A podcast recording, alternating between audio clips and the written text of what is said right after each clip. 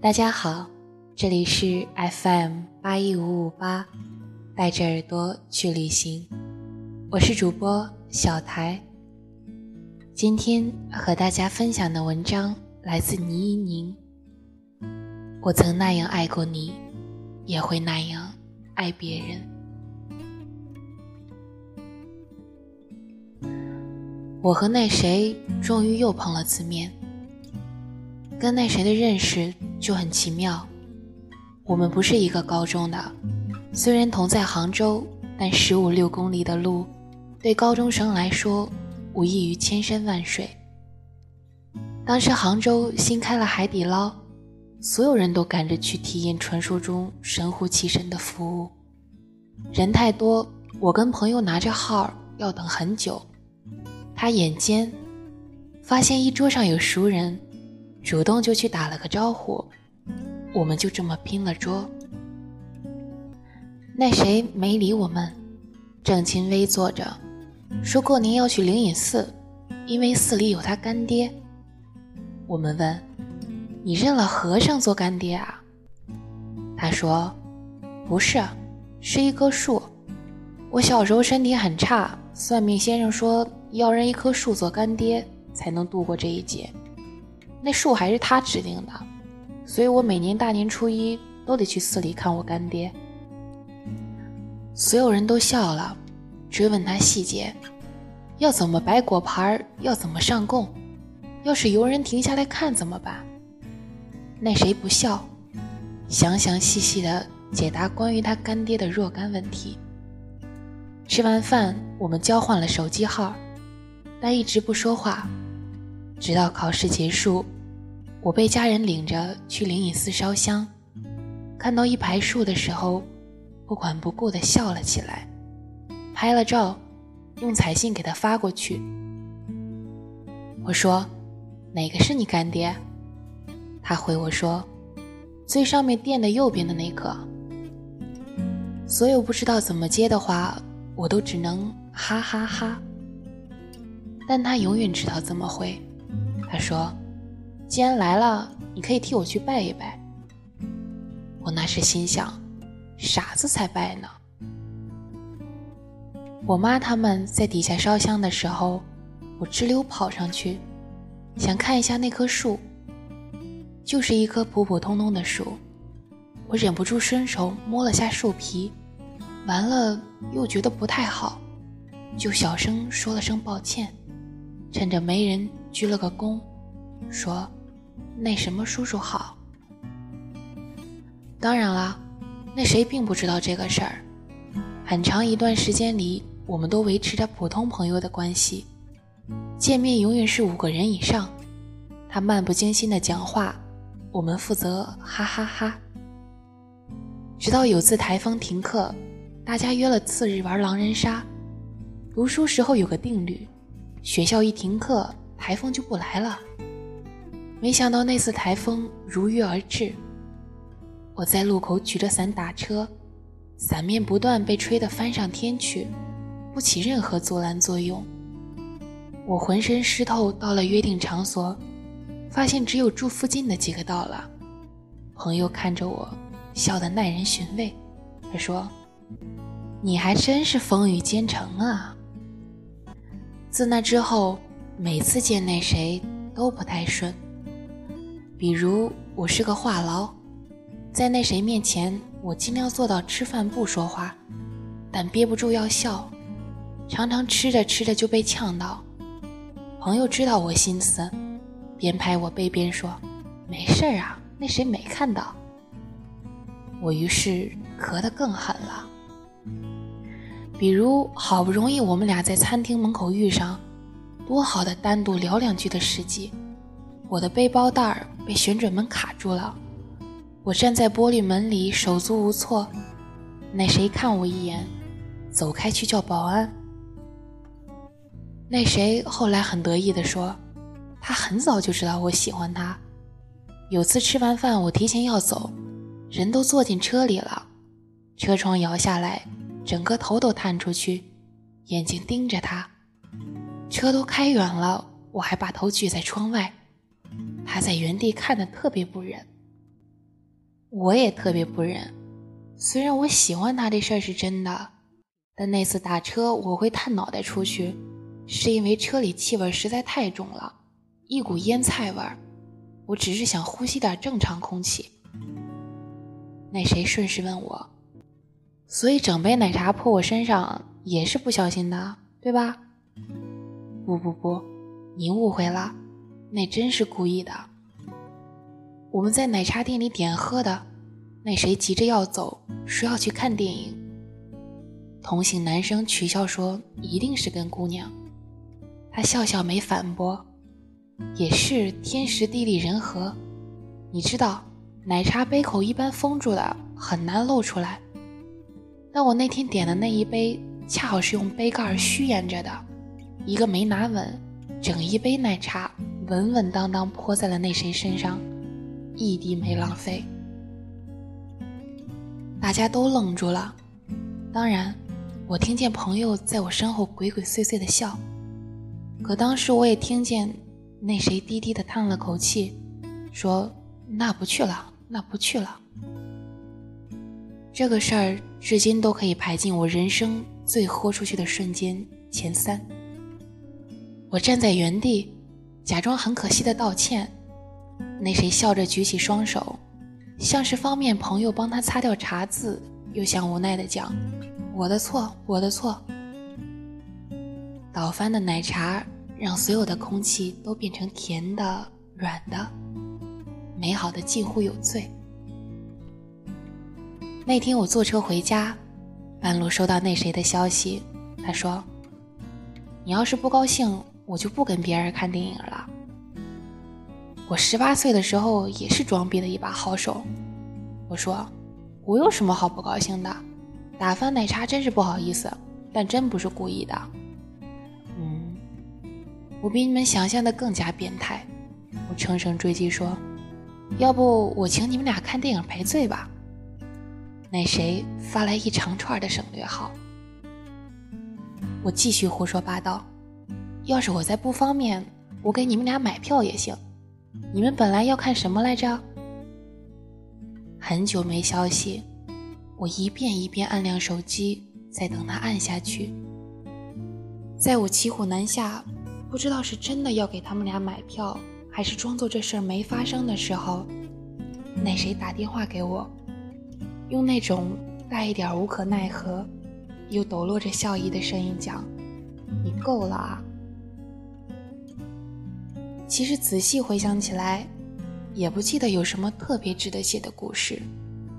相处的细节像是梦里吃糖，甜蜜又空茫。无法跟人形容是哪一种味道，又要去哪里再买？只记得那时候我胃口极好，饮食习惯也全然不似现在的清碧精液。刚在一起的时候，总想吃的矜持些，经常吃到三四分饱就停手了。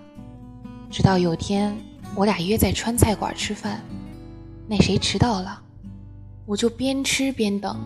咬了三份猪脑，那谁想给我一个惊喜，从背后走过来，但是显然我给他的惊喜更大。那个脑花是真的好吃，上面密密的铺着一层香菜和葱，加了一点点豆豉，还有一坨艳红的豆瓣，所以那谁就看到了平时自称饮食清淡的我，吃脑花吃得酣畅淋漓。前面是四个空碟子。自那以后，我说什么都没用了。我再说吃饱了的时候，那谁就一脸语重心长的跟我说：“没事儿，不要装。”这话几乎百搭。在我无数次假惺惺的说“没有不高兴啊”，那谁都会语重心长的跟我说：“不要装。”那谁数学很好。我理直气壮的让他帮我写数学大题，他写在草稿纸上，写完我自己誊抄。不，让他帮我做数学题不是为难他的部分，真正让他头疼的是我要求他帮我想出错误的步骤。我要先写了那个错误的解法，然后划掉，写正确答案，这样才像我的思考过程。比较写实，我怎么可能一步做对嘛？那神问我，所以这题如果你自己想，是会怎么想？我摇摇头说，你别问我，我是压根儿解不到这一步的。我现在想起那谁编造错误的且合情合理的解证步骤，我不断叮嘱说，要错的像我哦。那个场景想起来，依然觉得很好笑。那些好时光，都像是硬生生从生命里掐出来的一段。比如两个人坐在我们家楼下分吃包子。我高中时候，我妈限我晚上九点半回家，但我妈不是九点半一到就催的，我有时可以磨蹭一会儿。为了保险起见。我们就坐在小区花坛前分包子吃，这样一旦我妈急了，我就随时摁门铃上去。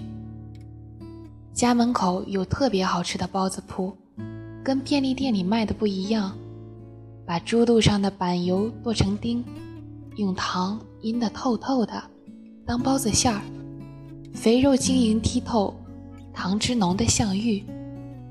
也吃灌汤包子。皮薄馅儿也不厚，但很鲜，小小的一个，仰着脖子就吞下去。包子配豆浆最好，还要是那种磨得极细的鲜豆浆，不能有颗粒感。后来我看《东京爱情故事》时，赤名丽香说：“我买了好几个包子，每一个我们都分着吃。”我那时候想。原来人冒着傻气的样子，都差不多。干过的蠢事儿一点也不少。我高考结束，我妈领我去见一个大师。大师拿了我的生辰八字，说了许多吉利话，把我妈哄得心花怒放。大师看我心不在焉，就问我说：“你有没有什么想问的？”我顶着我妈殷切的目光问。我和那谁会永远在一起吗？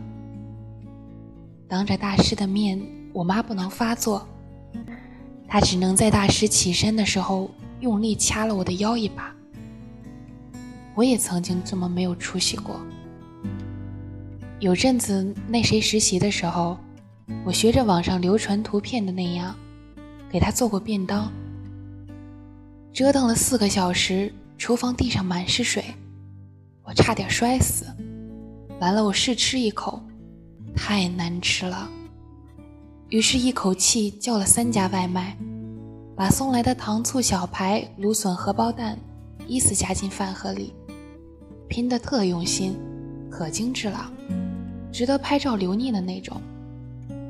然后那谁尝了一口，感叹说：“真是熟悉的味道啊。”后来我看一个朋友写：“我曾那样爱过你，我以后也会这样去爱别人。”那时我跟他还不熟，但还是鼻子一酸。我曾那样手忙脚乱的爱过你，我也会再去厚待别人。那些爱像护身符，是他们拦着我，不让我变成一个混账的大人。那谁出国念书的时候，我没去送他。我不停的说路上太堵，其实就缩在家里。我害怕离别的场面，也怕自己哭崩。那时候我太年轻，不知道眼泪也是一种武器，或者可能知道了，也没好意思对着他用这种规模的核武器。但那谁回国那次，我记得清楚。是我去接的，航班延误了六个小时，我又到的早，几乎在机场待了十个小时。起先还在星巴克里坐着等，后来怕睡着了错过，就索性站在出口处。